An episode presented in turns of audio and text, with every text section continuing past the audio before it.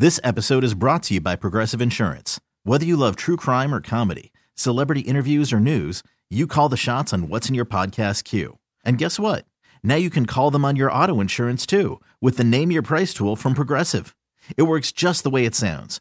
You tell Progressive how much you want to pay for car insurance, and they'll show you coverage options that fit your budget.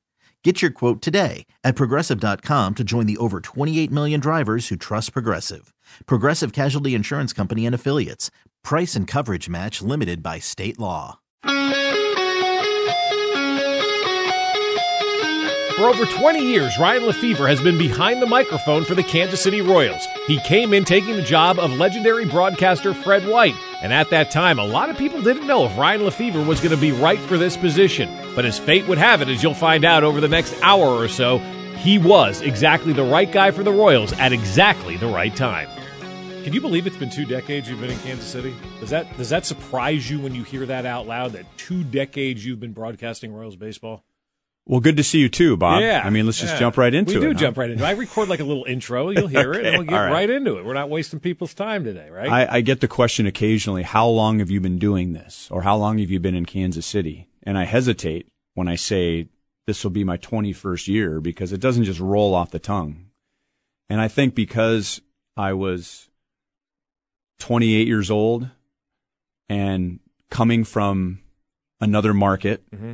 and sitting in Fred White's chair and everything that surrounded that, I think I'll always feel like the new guy in town. I think I'll, Still. Well, I think to some degree, and when I'm on radio, I'm working with a guy who has thirty years on me. Mm-hmm. So I don't know if I'm ever going to, well, that's not true. Eventually, I guess I will. But it's going to take me a while to wrap my arms around the number of people that I've broadcast to. I mean, I have kids now, I say kids, in their thirties that say, I've been listening to you since I was, you know, well, ten years old. Mm-hmm. So that that hits home. But, yeah, when you start saying two decades, yikes. Well, in, in baseball terms, I don't know if it's twenty years or twenty-one seasons. You know how we celebrate fifty years and fifty seasons in baseball. It, mm-hmm. It's all kind of different. So I just go, two decades you've been doing it. You never thought you'd be here that long, though, did you? If I were honest, no. Yeah.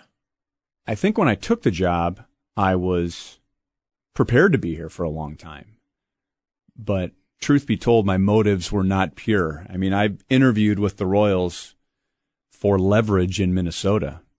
And my first real big break with the Minnesota Twins was when Herb Carneal, the Twins' Denny Matthews, the late Herb Carneal, when he started pulling back on his road schedule, I was the one who filled in. I was twenty-five years old. Now, I'd gone to the University of Minnesota. I was part of the television team the year before, so I wasn't a, a complete stranger. I mean, fans were familiar with me.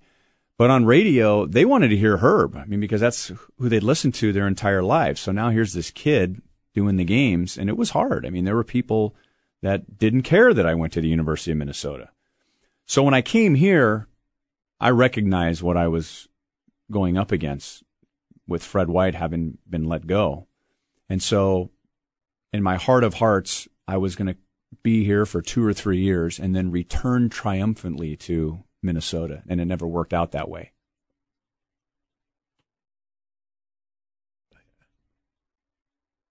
So why didn't you go back to Minnesota? Why, what made you decide, you know what, this is a pretty good place. This is where I want to be. Well, a few reasons. I think number one, I won't tell you when, but I was offered a job to go back to Minnesota. When? Um, Let's say somewhere in between two thousand one and two thousand five. Okay. How about that? All right, that's fair. And I really didn't feel like I was ready. It was a big job. And I think at that point in my career, I I I had lost or given up, in a good way, aspirations of being a network announcer or a big shot or whatever. And I started to realize that the best thing for my personality was I just wanted to be a local announcer. And so um, as I evaluated that and the responsibilities that come with being a local announcer, and do the fans even want to listen to you? Do they accept you? And I started to feel a level of acceptance in Kansas City. And I knew if I took this job in Minnesota that it would be like starting all over again. And there was no guarantee that they would embrace me.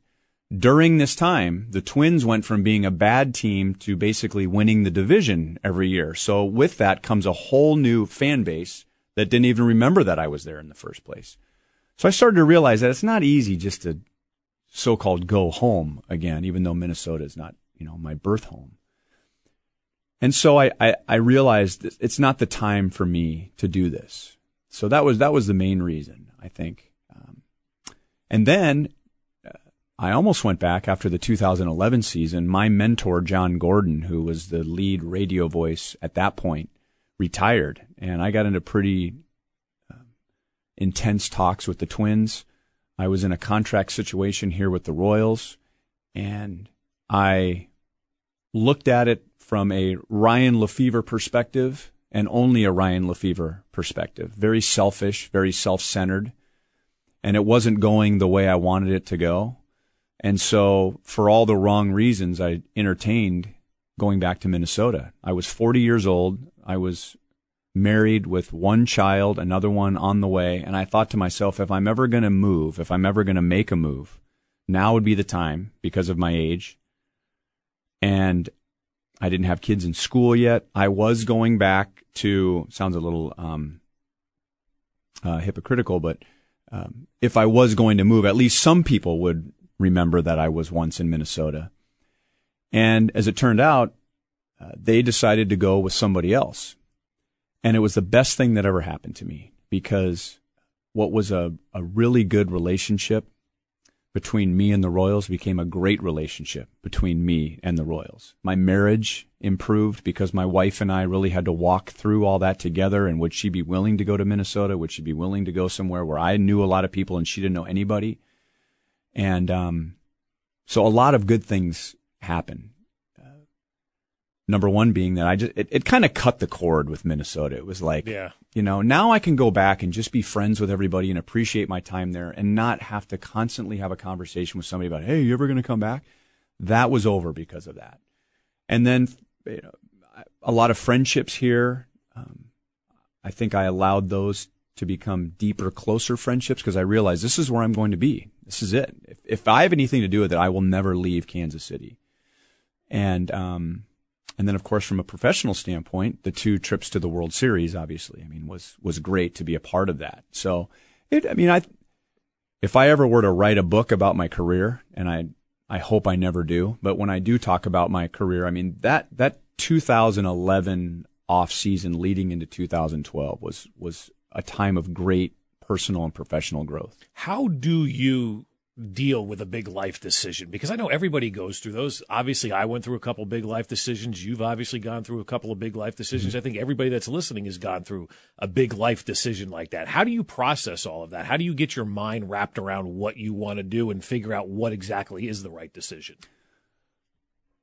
Well, I think there's an intellectual process to it. I mean, I never thought I would go from the beaches of Southern California to the University of Minnesota. Yeah. Okay. So I go on this recruiting visit, which is a long story I won't bore you with, but I had no intention of going other than my dad knew the coach. And I think as a favor to my dad, they offered me a trip.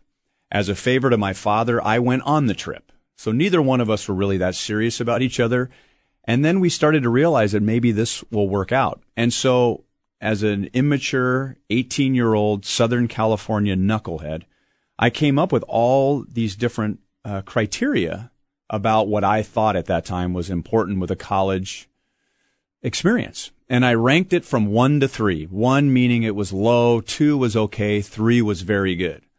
And so at the end, after visiting all the schools, I just added them up. And the University of Minnesota had the highest score. Same thing happened when I left Minnesota to come to the Royals. I put all the pros and cons for staying in Minnesota or coming to Kansas City, and Kansas City had a higher number. So that was the intellectual part. Then there's the relational part, just talking with friends whom I trust mm-hmm. and would give me good advice. And if I'm going to invest in these people and hope that they would trust me if they had a life decision, I must do the same with them.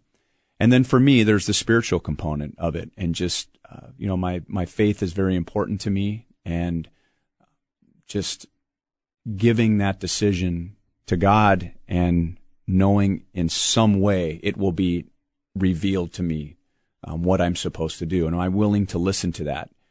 And am I willing to, like, like I did when I almost went back to Minnesota after two thousand eleven, if I set my ego aside and I rely more on the spiritual, relational, and intellectual part of it, I think the answer is right in front of me. But but that's hard in our business, sure. as you know, to put that ego aside and say, okay, well, what's this? You know, when I started really examining about going back to Minnesota, like, what is this really about? And it was for mostly the wrong reasons. Yeah, mostly, you know, you you were mad at something that you, you felt like going away would cure, maybe, instead of just focusing right. on what, what is here and making that better, maybe. And you just thought, maybe I'll feel the love more in Minnesota or something like that. Well, and you and I both know. I mean, it worked out for you. Yep. But you and I know there are a lot of people that when they go back, it's not what they thought it was going to be. Sure. I mean, we change.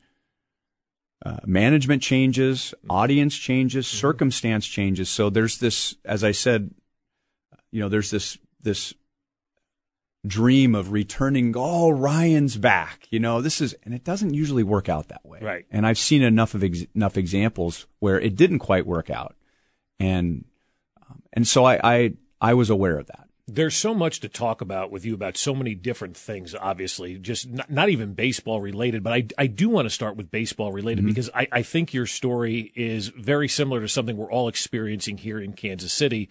And that's Patrick Mahomes being mm-hmm. raised around baseball and being raised by a, a baseball dad and being raised in that baseball clubhouse and understanding how to basically be a professional athlete by being around all that. What did growing up in Major League Baseball with your dad as a manager and around a clubhouse teach you as a young kid that you're using in life today? Well, I don't know why. I mean, there, there, I'm sure there was a hundred lessons, but the one that I always get back to was when I would follow my dad when he was in the major leagues. And this was with the Giants, and when he was with the A's, and when he was with the Mariners. By the time he had become manager of the Cubs, I was in college, and I didn't really didn't spend a whole lot of time with him. But I would bat boy. And so I, think about it, I would be on the field in front of thirty, forty, fifty thousand fans. And I can't help but think that even being a bat boy, that that doesn't have some effect later in life when um, – confronted with a situation where there's a large group of people or there's a lot of pressure or, you know, the, the game is on the line or life is on the line, that, and we use this in sports a lot, able to slow the game down, which is really a misnomer. You don't really slow the game down. You slow yourself down while the game is speeding up. And I, and I do believe that as a college baseball player, I, I mean, I was, a, I was, I was gifted athletically, but I think If, if if I could point to one thing more than anything else, was that when we would go play in the N C double A tournament and we would go from playing in front of two thousand people to playing in front of seven thousand people, I wasn't overwhelmed by that. I was nervous like everyone else was, but I was able, when I got in the batter's box, I was able to get back to, okay, here's the pitcher, here's what he throws, these are my, I'm going to stay with my strengths, where I would see some other kids would that were really good players would become overwhelmed by that. Mm-hmm. And I think by extension, it helped me in my broadcasting career too, that when I went on the air, there were nerves and I was insecure. And, but at the same time, I may have been more prepared for that because I used to run out to home plate and pick up the bat in front of forty or fifty thousand fans. Or if I was lucky, when I was bat boying in a National League game, and the pitcher would hit a double, and I get to run from the dugout out to second base and give him his jacket. Oh, the nice satin jacket. Yeah. Huh? Yeah. Because when my dad was with the Giants, you know, Candlestick Park, I yeah. mean, it's like, you know, Kansas City in February is like San Francisco in July, you know, so the guys used to wear their coats, and yeah. you get to run out in the middle of the field or even at Dodger Stadium or something, you know, in front of all these fans during the Giants-Dodgers rivalry. I think that kind of stuff rubbed off, rubbed off on me. And I'll bet Patrick Mahomes would say the same thing. It's really, it's really hard to, to explain, but for him to be that good that soon, if his father was not, um, Pat Mahomes, whom I broadcasted with, yeah. make me feel old, back in ninety-five with the Minnesota Twins. His first year was my first year with the Minnesota Twins, I think. I'm sure that just being around the ballpark and shagging fly balls with his dad and, and being around Derek Jeter and stuff like that, that had a lot to do with what he did on the football field this year. No, I, I agree. I think baseball is the biggest reason, or one of, I should say, the biggest reasons why at twenty-three years old, he was able to play like he was a thirty-three-year-old and like like mm-hmm. like a, not like a young kid in the game. And I think a lot goes for you as well at twenty-five in a major league broadcast booth. And I'm not trying to say you and Patrick Mahomes are at the same level, because none of us really are. Let's let's call it what it is. But you experienced the highest level at a very young age in your profession, and he experienced the highest level at a very young age at his profession.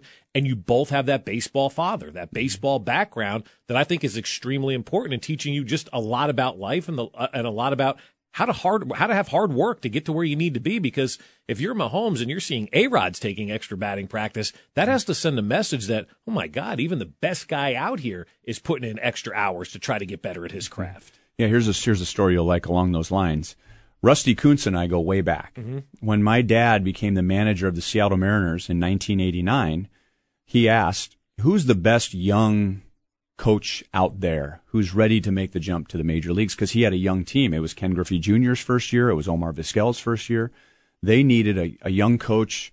And when you have a young team, you need positive coaches with energy, because chances are you're not going to have a very good season.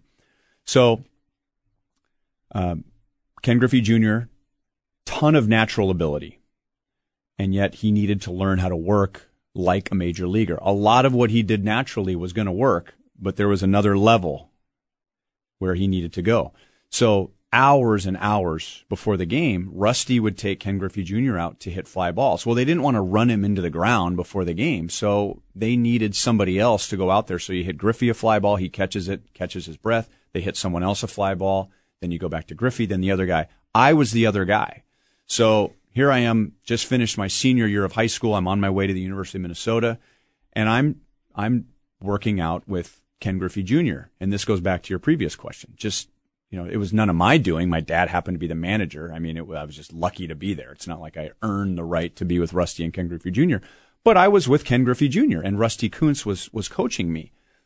But I did see the extra work.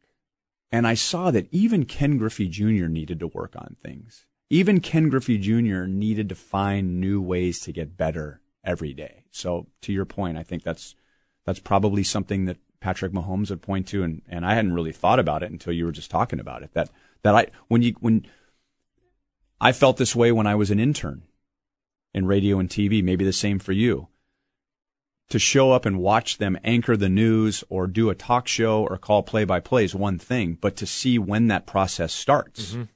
and how much work goes into right before the red light comes on is a completely different experience. And, and I think, you know, and, and you could lie and say, oh, yes, I remember this or not if you want, but there's this great picture of Pat Mahomes holding Patrick Mahomes, you know, in his Twins uniform when maybe he was one, maybe, mm-hmm. maybe he wasn't even one year old yet. I don't even know, but he's a little kid and he's holding him in his uniform. Do you have any recollection of him being up there at all or seeing him or any of that? No, I don't. And, and uh, somebody on Twitter had posted, uh, and I, I'm sure I would have known at the time, but nineteen ninety-five, the year he was born, was yeah. my first year with the Twins, and apparently we were here in Kansas City because there was this article that said Twins pitcher Patrick Mahomes is away from the team. His girlfriend uh, delivered a baby boy, didn't even have his name in it, and he's expected to rejoin the team in Kansas City wow. later today. It's on Twitter, and I thought, well, then it must be right. I'm, I mean, well, I mean, I must have. I mean, I must have known then, but I don't. It doesn't stand out. It's not no. like a, it's not like oh, I remember when he used to run around. Right. I mean, I remember when Francisco Pena was here. Sure. When Tony was the manager. Right. I mean, you remember that. Yeah. Um. But but little Patrick Mahomes, that's not true. When I do remember him, and I remember thinking he's going to be a really good N F L quarterback. Right. You, you knew that right away. But, right away. But you know, I, I'm a big believer in things happen for a reason. You know, I I, I don't know why, but that's always been something that I, I really do. I believe like th- things happen for a reason. And to, to understand that he was going to rejoin his ball club in Kansas City when his son was born. Yeah. How ironic is yeah. that? I mean, isn't that kind of like, I, I'm getting goosebumps right now thinking about that. That's kind of creepy. Yeah. And then, and then now you're closer to this than I am. I mean, I don't follow it as closely as you do, but I mean, think about how um, polarizing that decision was for the Chiefs to draft him. Now, I know a lot of Chiefs fans were for it because there was that feeling that the Chiefs are never going to go out and draft a quarterback that right. high. But, I mean, it, it sounds like it resulted in a regime change because the coach and the general manager weren't on the same page. Mm-hmm. And Seems like half N F L teams thought that he was going to be something, half thought that, you know, he was just too much of a gunslinger to be an N F L quarterback, and yet there was a little bit of fate mixed in there. Yeah, absolutely. And speaking of fate, fate had it for you when you got here to Kansas City, I think, because you took over for Fred White, as you mentioned, and, and we'll get to the fate thing in a minute, but you embraced Fred White when, mm-hmm. when you got here. Usually when somebody comes in at a position like you, the guy that they're taking over for wants nothing to do with that guy. You guys formed a bond right away that kind of helped you more than you would ever know, right? Well, I w- when I got the Twins job, I was so young. I was twenty-four years old, and I guess I was good enough for them to put me on the air. But I think deep down, I knew I had a lot to learn. And this wasn't doing college and minor league baseball anymore. This was the big leagues. Right. And so at that time, my role was the, my first year was television only. And I mostly hosted the television pregame show, and then I would do, I'd fill in in the booth periodically. So when I wasn't doing anything in the booth, during the game, I would, I would poke my head into all four broadcast booths. I could listen to home T V, visiting T V, home radio, visiting radio. And in the ninety-five season, if it wasn't the first series of the year, one of the first series of the year, the Royals were at the Metrodome. And so I stuck my head in the booth just to listen to the announcers. Don Free was the engineer. Denny Matthews and Fred White were working together. I really didn't know anything about them. I'd open up the media guide and I would read about them. And and um, the first announcer to turn his head and notice me in the doorway and say, "Hey, come on in," was Fred White. And the first uh, television broadcaster to congratulate me on getting the job and and embrace me was Paul Splittorff, guys I ended up working with. So I never forgot that. And from that point on, I think as I was wondering, do I belong here to the, I mean, twenty-four years old sounds young now, but back then, I mean, that was really young. Mm-hmm. So I wondered, are these guys going to embrace me? I could tell some guys who'd been around for a while, you know, who's this kid? And he's got a, you know, it's because his dad's here. He got this job. Is he any good? And I felt that. But Fred was one of the first guys that whenever we played the Royals, I felt like I could go up and talk to him. And so I had an agent at the time, and she called me and said, uh, hey, the, the Royals have made a change on radio. Would you be interested? And I said, no, not at all. Why would I want to go to another market and replace a legend? I mean, I'm struggling here just to fill in for Herb Carneal. So we didn't pursue it. Well, then I had a contract situation in, in, in Minnesota, and as fate would have it, the Royals called me directly, not knowing that I wasn't interested, and said, would you be interested? And I said, sure, I'd be interested. Yeah. And when I took the job, I felt like I owed it to Fred to call him. And um, the station and the Royals were uneasy about that. And I said, I, I need to talk with him. And I didn't know what I was going to say, but I just felt like I owed it to him to say, hey, I took this job, and I know how important you are to the his, to the Royals and to the history of the Royals. And I hope that if we see each other, that um, you know that I respect what you've done, and I'm not going to come in and act like I'm any better than you. And he was very nice. Well, Metro Sports, old Metro Sports, hired Fred. So my first spring training, I was there and Fred was there. And he was really gracious that first spring training to just make it clear, look, there are no hard feelings. My first two years were very rough. You know, back then we only televised half the games, if not fewer. So if you were a Royals fan and you wanted to be um, listening to the Royals live half the time, you listened to radio because we weren't on television. And so the first two years, it was an adjustment for the fans, and I understood, and I didn't blame the fans. It was an adjustment for me. My third year is when Denny stopped, as it started trimming some of the games from his schedule.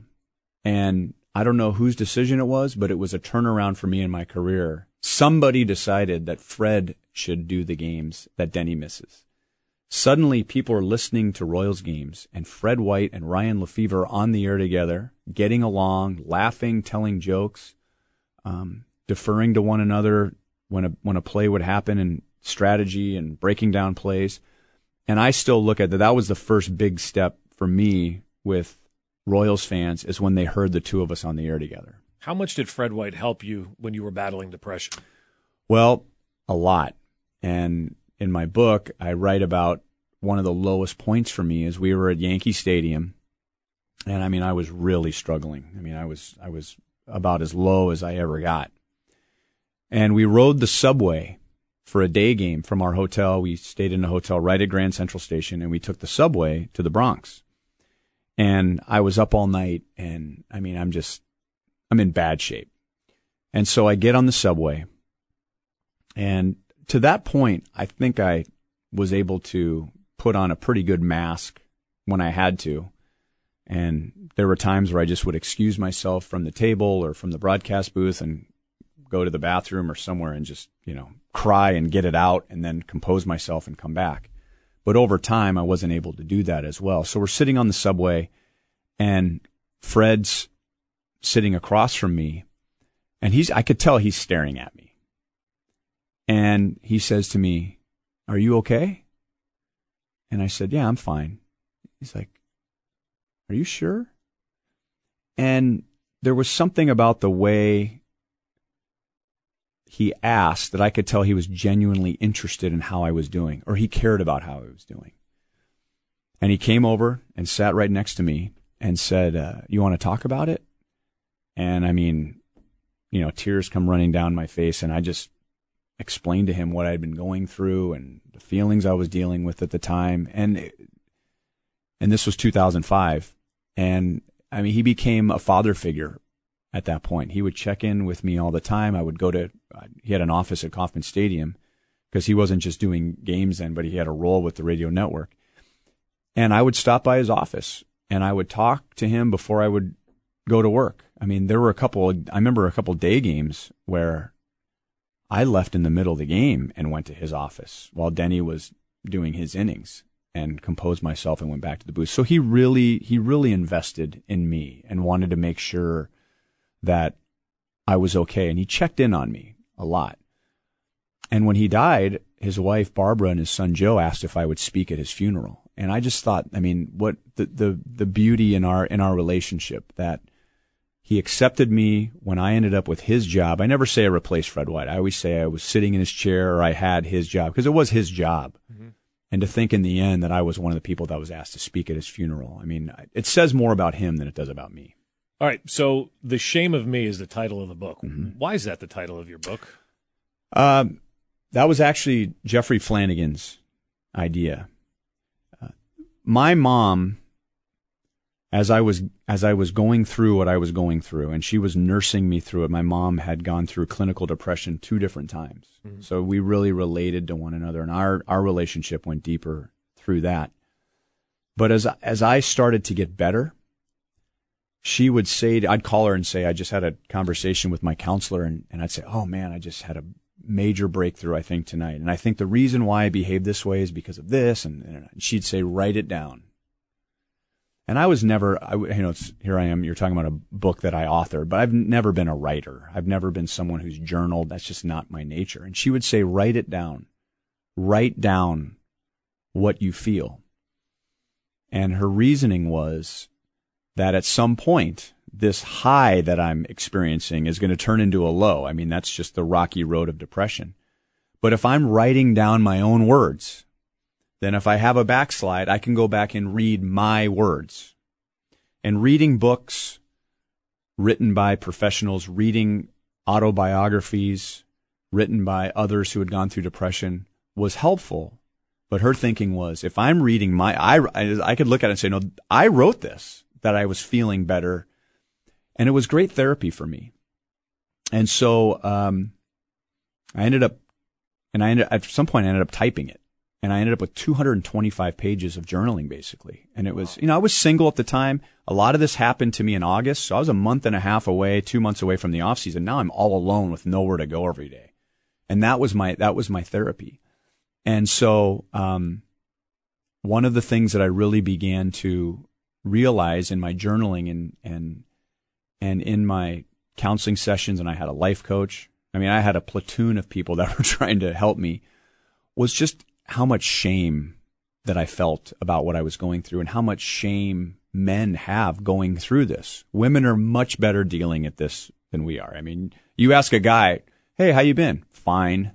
You ask a woman, how you doing? And I mean, you better sit down and get comfortable, because she's going to tell you. Sure. And we tease women about that, but they, they get it out. I mean, they, they, they express what they're going through, and they're able to get through this better than men are. So I, I as I was as I was writing, here's the long answer to your short question. I talked about the shame of man. And that was one of the things I really focused on, is I realized, like, what is there to be ashamed of? And I realized the difference between being tough and being brave. And, you know, tough guys just kind of, you know, shrug it off. And, and I started to realize, like, what are the real tough things that we have in, in, you know, in everyday life? Well, like a helmet is really tough because there's something very delicate on the inside. An eggshell is tough and hard because there's something very delicate on the inside. So tough guys are protecting something. And we love to talk about tough guys, but if they're tough and they're, they're kind of, uh, blocked off, there's something tender on the inside that they don't want revealed. And I decided I wanted to be brave instead of tough and reveal what was going on on the inside. And I realized I needed to let go of some shame. So anyway, I talked a lot about the shame of man. Jeffrey Flanagan, who approached me and said, would you be willing to write a book about this? And I said, here's two hundred twenty-five pages of journaling. And he just kept coming back to the shame of me. So that was, that was his idea. But the, the, the, the basis of it was I was the chapter in the book talking about the shame of man. When did you realize something wasn't right? What, what brought it on? Was it, was it one moment? Was it a gradual thing? I, I want to know how you handled that, because I think all of us have stuff inside of us that we want to mm-hmm. get out. And I'll speak from experience myself. You, you, you feel less of a man if you mm-hmm. decide I'm going to open up and tell people how I'm doing. And sometimes you don't tell people how. So, so what, what brought it on for you? Well, there's, there's two levels of it. Number one, and I learned this later from my counselor, and she called it an incongruency, meaning if, if something tragic happened to you and you were depressed, there was a congruency. Your life circumstance was congruent with your depressed feelings. If there's an incongruency, which was me, I mean, I was, I'd accomplished basically everything I wanted to accomplish financially and in my career before I turned thirty years old. And yet I was miserable. There's an incongruency. So I began to realize when I took inventory, what, am, what is there to be depressed about? And yet I was. I mean, I couldn't snap out of it. And my friends would say, oh, but you're so blessed and you have so much to look forward to. And all. It was like I was made of steel and it was just bouncing off of me. I just couldn't penetrate it. So there, there was that part of it when I realized something was wrong. And then, and this goes back to what happened to me in New York, is I started to have physical symptoms. I'd wake up sweating in the middle of the night. My heart would be racing. And my mom used to talk a lot to me about the, the, the medical side of being depressed. That it's not just pumping yourself up and, and getting over it, but there's, there's, there's something physically going on in my body, which is not allowing me to have these breakthroughs. And so I remember in New York thinking to myself, maybe there is something physically wrong with me. So there was the emotional component where I was just overreacting about nothing. And then there's the physical part of it. Like, why is my body reacting this way? And I started to lose weight. I lost my appetite. You know, I couldn't sleep at night. And so that's actually, that's the, the incident in New York is what led me to go to the doctor, which led to medication, which, you know, at least that side of it, I began to it, have some breakthroughs. It, it also seems like we've become more advanced as a country now, where like mental illness is okay to talk about. It's mm-hmm. not as taboo as it was maybe back in two thousand five. You know, well, it doesn't I mean, seem that long ago. Well, I know this is, this is debated quite a bit. I can only speak of my own experience, but you know, there's, There, I think there's medical evidence that when someone is depressed, that there is a chemical imbalance. Now, if you were diagnosed as being diabetic, I can't tell you, well, Bob, you just need to think positive and then your pancreas will create insulin. You know, you can't will yourself to be diabetic to not being diabetic. It's a medical condition. And if you go to the doctor and you're diagnosed and they prescribe insulin or they prescribe a change in diet or whatever, no one's like, geez, that Fesco guy, man, what's his problem with his diabetes? No, no, it's a medical condition and it's accepted. I came to the realization that depression was the same thing. And by going to the doctor and taking medication was going to help. And it did help for a time. And um, so I think that's one of the major breakthroughs with depression and anxiety, that it's not, it's not a reflection of how strong somebody is. It's a medical condition. Are you cured? No, and I've, I'll never say that I'm cured. And I, I mean, I still have a lot of the same dark thoughts that I had back in two thousand five and even prior to that. But now I realize what they are. You know, I mean, what I, I'm able to kind of sit back and say, okay, why am I angry? What am I angry about?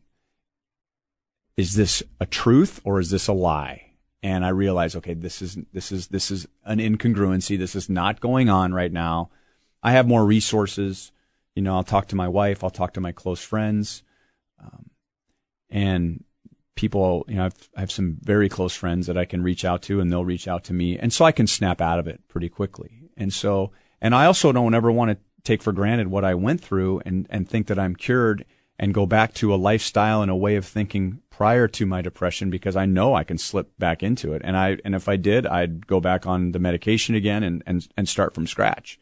So I don't ever want to think that I'm cured, but I, I manage it. I'm going to get personal here for yep. a minute with you. You have one of the best jobs in the world, make a nice salary, I imagine, got a beautiful wife, got a beautiful family. What are the incongruencies? Like, what are you fighting? Because usually guys are worried about money, worried about their job, worried about whether they're going to have a family, worried about their kids, all that kind of stuff. And it seems like you have all of that, like you're living the American dream. Mm-hmm. So, so what are those incongruencies for you that, that get you upset? Then you realize, okay, that's just fake, and I move on. Right. Well, there's an exercise that someone um, shared with me that I still use with friends when they're going through a dark time, and it's called the it's it's the if then um, exercise. So. And I'm just turning, I'm turning this back on myself. So let's just say I'm, I'm, I'm talking to myself here, which I do a lot of, by the way. And I guess I pass it on to my son because he talks to himself too. Great, great person to have a conversation with those yourself, at least they're listening the whole time, right? It's if you are responding to yourself. Well, that's, then that's issues. Yeah.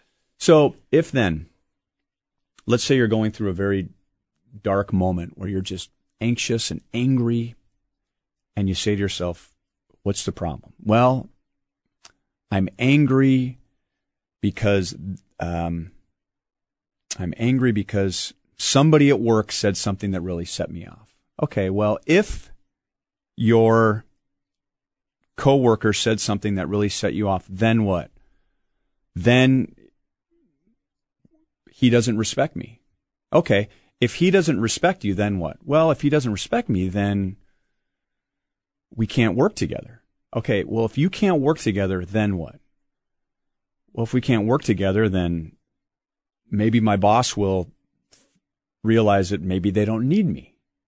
Well, if they don't need you, then what? Well, then they might fire you. If they fire you, then what?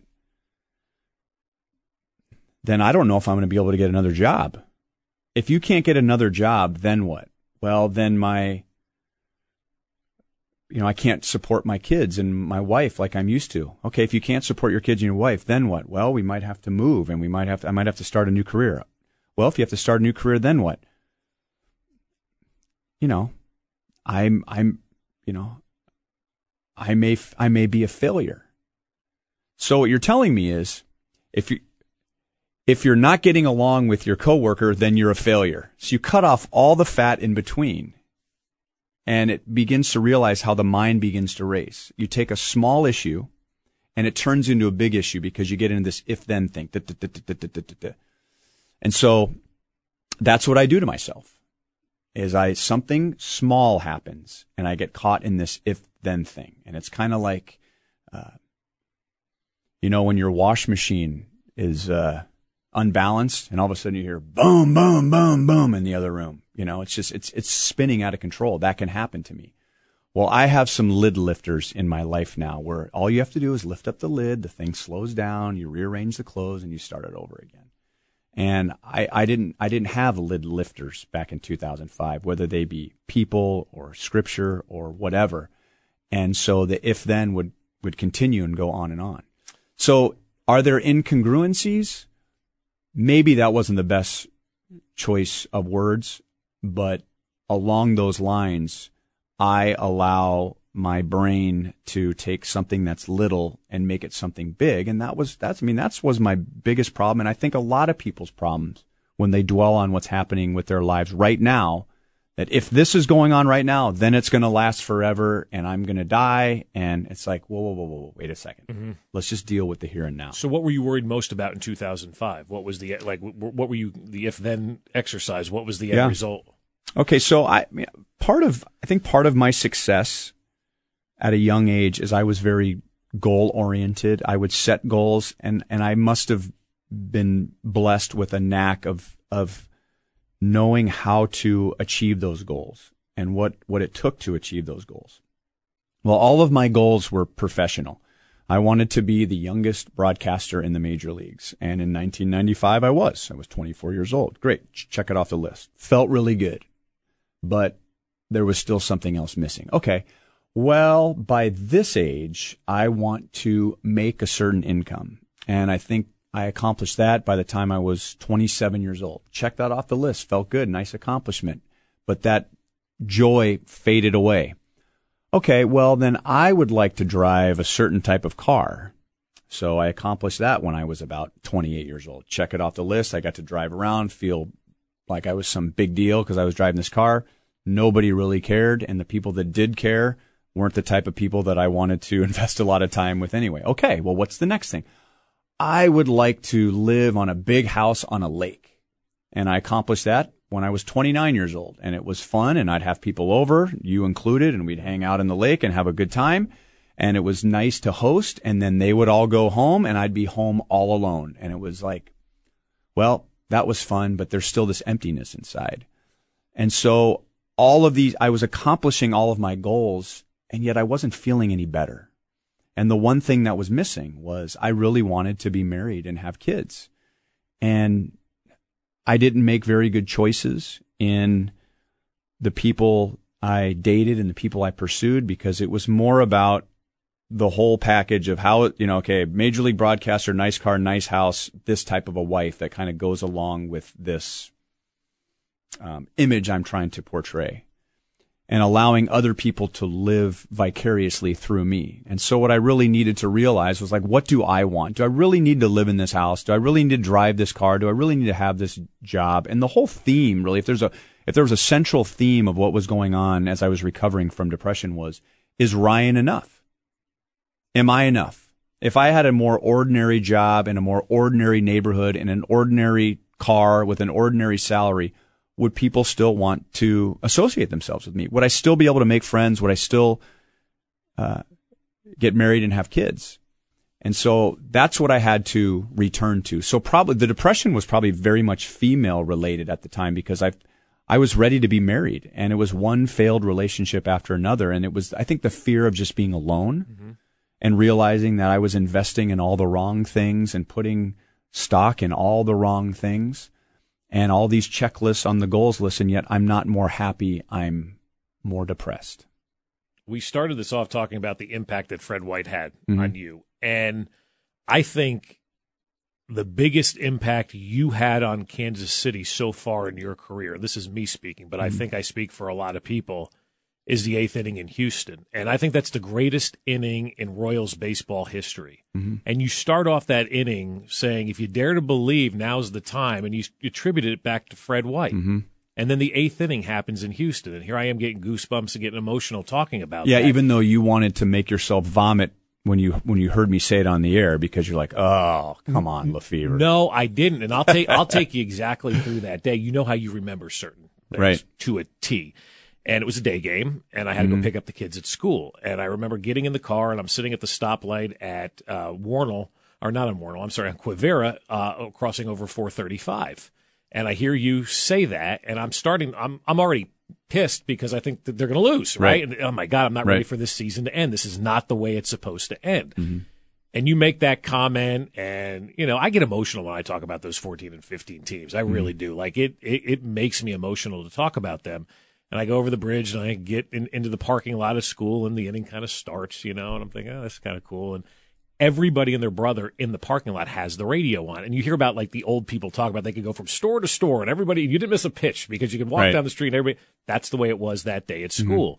Mm-hmm. And everybody had the radio on, and everybody was listening, and everybody was in sync with what was going on. The kids get out, we quick get back in the car, and you're driving, and the Royals tied the game when I was going back across four thirty-five on Quivira in that eighth inning. Mm-hmm. And I thought to myself, holy crap, Ryan Lefevre just painted what I think is the greatest inning of baseball I've ever heard on the radio, mm-hmm. maybe the most important inning of Royals baseball ever.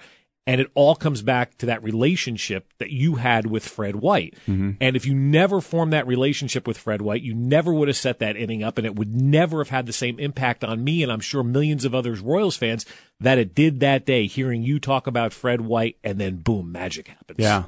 Well, thank you for the compliment. I, I appreciate that. I mean, you're saying all that, and honestly, I feel like you're talking about somebody else. Another thing, too, Denny Matthews had committed to a fifty-year reunion yeah. back in Illinois. He should have been calling that inning. Mm-hmm. So I'm only doing the eighth inning because Denny's not there.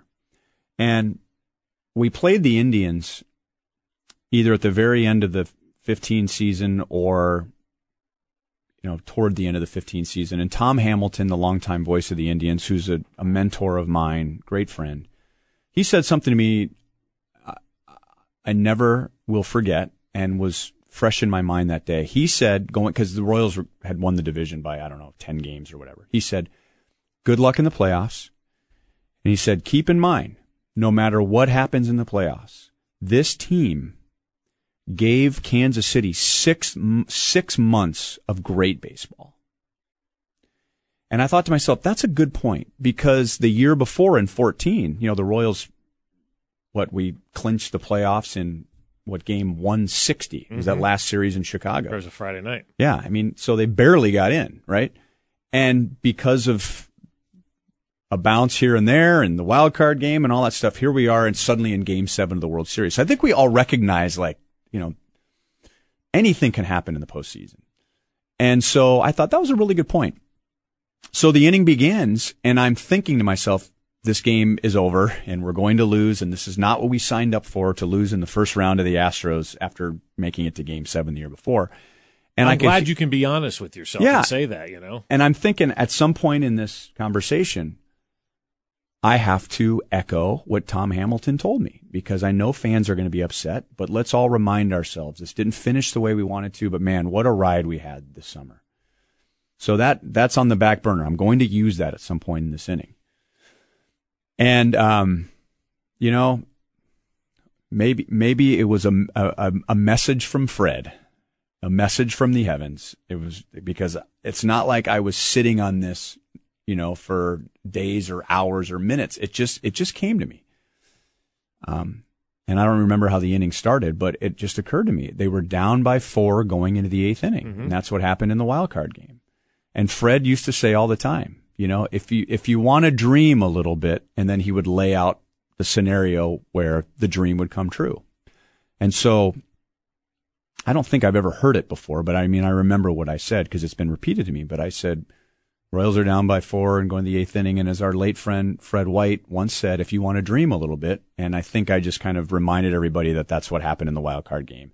And I pictured people driving around Kansas City going, oh, give me a break, you know what I mean? Because it was it was so unlikely. Well, then they start rallying, and and they end up, you know, taking the lead in that inning. And, you know, people are texting me, how did you know? And I didn't. I mean, I just thought, I mean, it just, it literally came to me. But I was, you know, not only was it an important inning for the Royals, but it was the dream inning for a radio broadcaster. Because as you described, I knew what it was in the afternoon. It was at the time when people were picking kids up from school, and I thought to myself, I'll probably never have a bigger radio audience than right now, because people just were not in front of their televisions that time of day. Right. They were in the car.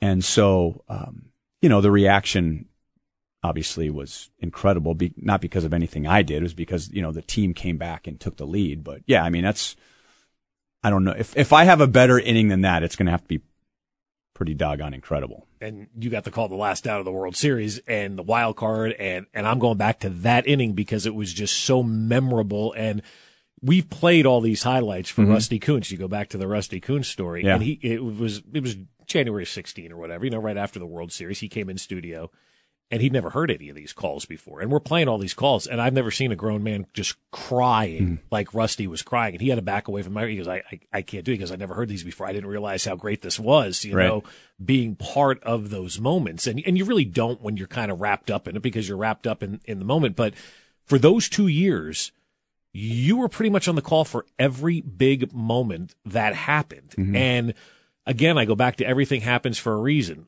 Eventually, you will be the voice of the Royals. And to have all of those big moments captured by you at that stage to carry over for the next twenty years, mm-hmm. I think is very important. The wild card game, the World Series clincher, the inning in Houston, like every big moment for those two years, you're the soundtrack to those moments. Mm-hmm. And and I think as I'm listening to all of this happen over the two years, I'm thinking to myself, it's happening for a reason. It's happening right. for a reason. Ryan is supposed to be on the calls of mm-hmm. all of these big moments. Did you ever think of it that way, that like the the main moments, there you are? No, I really didn't. Um, you know, talking about Fred, Fred, same thing happened same to Fred. Same thing happened with you know, Fred. And yeah. Fred, well, you know, technically was number two to Denny. I mean, yeah. it's just the way it worked out. Um, people ask me, what was your most memorable moment? Mm-hmm. And it was the wild card game that I'll never forget, but it wasn't Salvy's hit. It wasn't the call that I made, which I didn't hear, by the way. It was so loud, I was just screaming into the microphone. I didn't know what I was saying, you know. I, but when the game was over, down the left field line, it's fair. Cologne scores. The yeah. Win. Well, I, people ask, why did you say fair ball twice? And it was because I, when I said fair ball the first time, I couldn't hear what I was saying. So I was, my first thought was, well, if I can't hear what I'm saying, maybe people listening can't hear what I'm saying. So I just, you know, it fair ball, good. fair it's, ball. Yeah. I mean, that's the second. Yeah. That's the reason why I said it. I mean, I just. I literally could not hear myself. Nitpickers out there. Yeah. Part of the call. Fair ball, fair ball. Yeah. yeah. Um, but I had to leave and go out because I, out to right field because I had television responsibilities for postgame. So I leave and I walk through the concourse. I had to walk through the fans to get there. And the fans were going bananas. Uncontrollable joy. I mean, people were just beside themselves. It was over. The playoff postseason drought was over. We were no longer the laughing stock, not just of baseball, but professional sports. Mm-hmm. And the relief. Nobody recognized me. And I'm just taking this all in. And getting back to the, the calls. When I was young and everyone's mapping out my career for me, oh, you're going to do this and then you're going to be a network announcer and you're going to be the next whatever. And I, I, I mean, I, okay, it sounds good to me. um, but then I end up with a string of all these lousy teams. So I realized, like, to be the iconic broadcaster, you have to have an iconic call. Well, I wasn't, what iconic calls am I going to have? You know, with the teams yeah. that I had. And so the Royals f- avoid one hundred losses. Yeah, you know? Exactly. I mean, that's probably the best that I had. Right. So here they win this game, and I get to call it. And so up to that point, it was all about me and my career. In an innocent way. I wasn't, you know, in an unselfish way, but I was thinking about me. And then I saw how the crowd reacted. People were leaving their seats and heading to the to the parking lot, and complete strangers are hugging each other and high fives. And I mean, people were just so full of joy, and it hit me. This has nothing to do with me at all. This is so much bigger than me, and, and in a good way. I was very humbled by that experience when I realized this is about the fan. This is about Kansas City. This is about the region. You know, this, I, I, it was incredible. So finally, I get to the to the stage for for the T V pregame, and this lady runs up to me and gives me this big hug and says, you know, thank you. And I realized, like, I didn't do anything right here. I just happened to be the guy in front of the microphone. So you talk about fate. Well, then, like you said, all these things happen, and I just happen to be at the microphone. On November, I haven't shared this publicly, November first of two thousand five, as I'm making my way through my depression, I had to make a very important life decision in regards to a relationship. A lot of prayer was involved, and but I realized if I'm going to move forward here, I need to make a difficult choice with a relationship, and I need to I need to commit myself differently. I was single, no kids, just barely survived getting through two thousand five. Ten years to the day, I'm married four kids, and I'm saying the Royals are World Series champions. So call it what you want, but I think, you know, fate, um, God, however someone wants to view it. I mean, there was there was a there was a divine appointment that was given to me. I didn't earn it, but I put my trust in different things and my faith in different things. And then there I was, ten years to the day, the Royals are World Series champions. Is that the day you started dating your wife? No, actually, it was the day I started dating nobody for a while to yeah. just um, to just start a new direction in my life. So, and ten years later, you're saying the the world champion Kansas City. Ten Royals. Years to the day. Why didn't Denny call that? Well, it's, I mean, people are probably tired of hearing the story, but when we won Game Four, I don't think there's one story from twenty fourteen or twenty fifteen that you can tell that people are tired of hearing yeah. about. Well, um, so when the Royals won Game Four, we're on the road in New York, and different from being at home when there can be a walk-off like the wild card, you never know when the game's going to end. The Royals, as we remember, had this knack of winning late in games and into extra innings. So they win Game Four. Here's Game Five, the last game in New York, then we go back to Kansas City. And I stayed up all night agonizing because when we get into extra innings, I do the tenth, Denny does the eleventh, I do the twelfth, he does it, did it all the way on. Okay. And I thought, what if the Royals take the lead in extra innings, and I'm calling that inning? What do I do? I'm not just going to assume, well, this is my inning, I'm going to call the final. I mean, I just, you know, I have I have great respect for Denny. Denny has been so good to me, and we're great friends. I love Denny Matthews. And I respect what he has done and the years that he has in front of me and what the fans think of him compared to me. I mean, I, I'm I'm aware of all that. So I went to Mike Swanson, my boss, and I talked to, I don't remember who else I talked to. I said, what do I do? And the conclusion we uh, arrived at was, if in fact that happens, that I should ask Denny what he thinks. And I promised myself that if I asked Denny and he showed any hesitation or either verbally or non-verbally told me that he wanted to call that inning, he was going to call that inning. And I was going to get up and walk away from the microphone and force him to do that inning and not tell anybody. Maybe my wife, but I would never tell anybody. I would say, we go to the bottom of the tenth or the twelfth or the fourteenth, and here's Denny Matthews. And that's, I made peace with that. So the Royals score five runs in the twelfth inning, and Wade Davis hasn't even come in yet. Mm-hmm. So this game's over.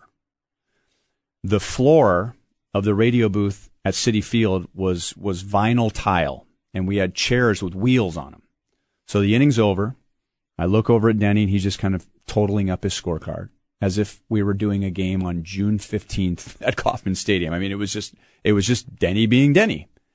So I rolled my chair on the vinyl tile, got up right next to him, and I said, hey, Denny, and he looked over, and I said, how do you feel about me doing the last inning here? And without hesitation, he just looked at me, and he said, well, of course, it's your inning. And I tell people, and it sounds corny, but I mean it, that moment was more important to me than being able to call the final out of the World Series. That he didn't, I mean, he didn't hesitate at all. And he, he, he gave that to me. That was a gift that he gave to me. And his reasoning was, well, he got to call a final out of the World Series. And so he's done that. And now I get an opportunity to do it.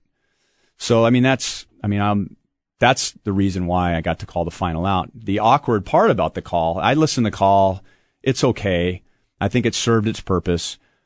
But every other big moment I had, final out, explosion of the crowd. Yeah. Right? Yeah. Like the wild, the end of the, end of the wild card game. Yeah. So I tried not to script what I was going to say. I thought to myself, don't say anything clever.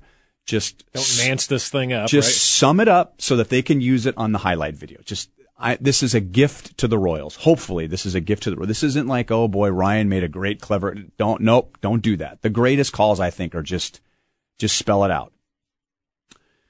So, I mean, the inning just went on forever, you know, and, and Wilmer Flores fouled off like twenty pitches. Like, it's just like this, you know, get this thing over with.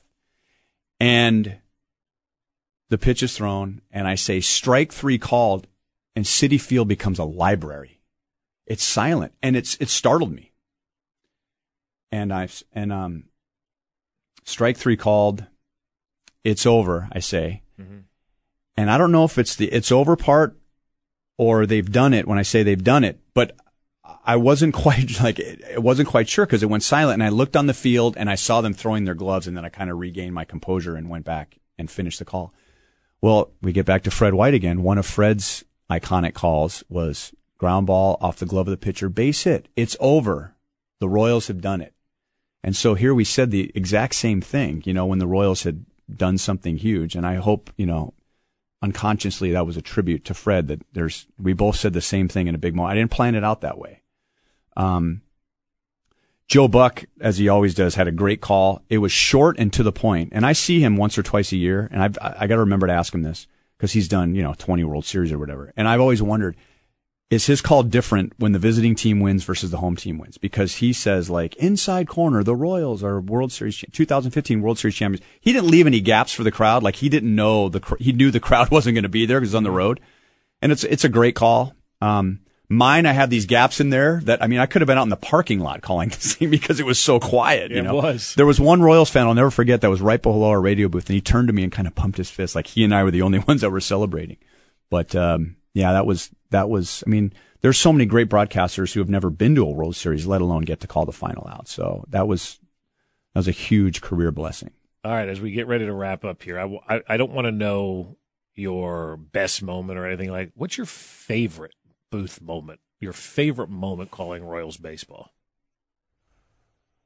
Um, probably the last out of the World Series, not and and the the interaction with Denny and me. I think um, I could have I I could have kept that between us, but it just meant so much, and I want people to know how Denny handled that. But I think that's probably the best booth moment because it was just the two of us, and everything was going on around us. Everyone was getting so excited as the final out. And yet we had this quiet moment together, and just, you know, just the way he reacted and the way, you know, he allowed me to have that, that last call, I think is my, my favorite booth moment.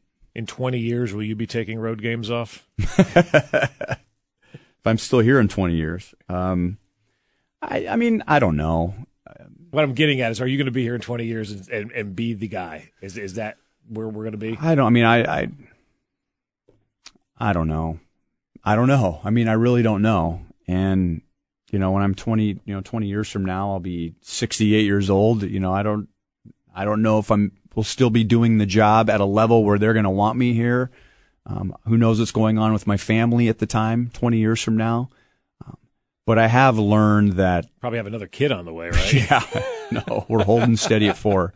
I have learned though, Bob, that, um, the longer I do this, the the more that I realize that this is all about the players on the field and the fans that cover, and I just, I'm the middleman who happens to be going along for the ride, and I'm not the guy. And I've learned in my life that anytime I worry about being the guy, it doesn't work out very good for me. So um, if I'm still doing games twenty years from now, well, then I will have been here for forty-one years, and that's a, that's a long time. So I think just relating to so many different generations, there are certain labels that are given to you. I just hope I'm the guy at home twenty years from now, and my wife and my kids still love me twenty years from now. Maybe I have grandkids at that point.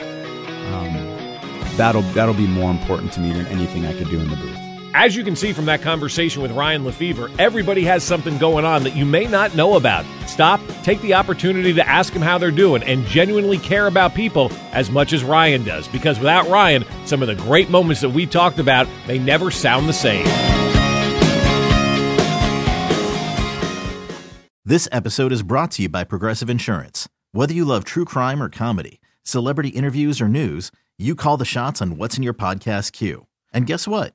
Now you can call them on your auto insurance, too, with the Name Your Price tool from Progressive. It works just the way it sounds. You tell Progressive how much you want to pay for car insurance, and they'll show you coverage options that fit your budget. Get your quote today at Progressive dot com to join the over twenty-eight million drivers who trust Progressive. Progressive Casualty Insurance Company and Affiliates. Price and coverage match limited by state law.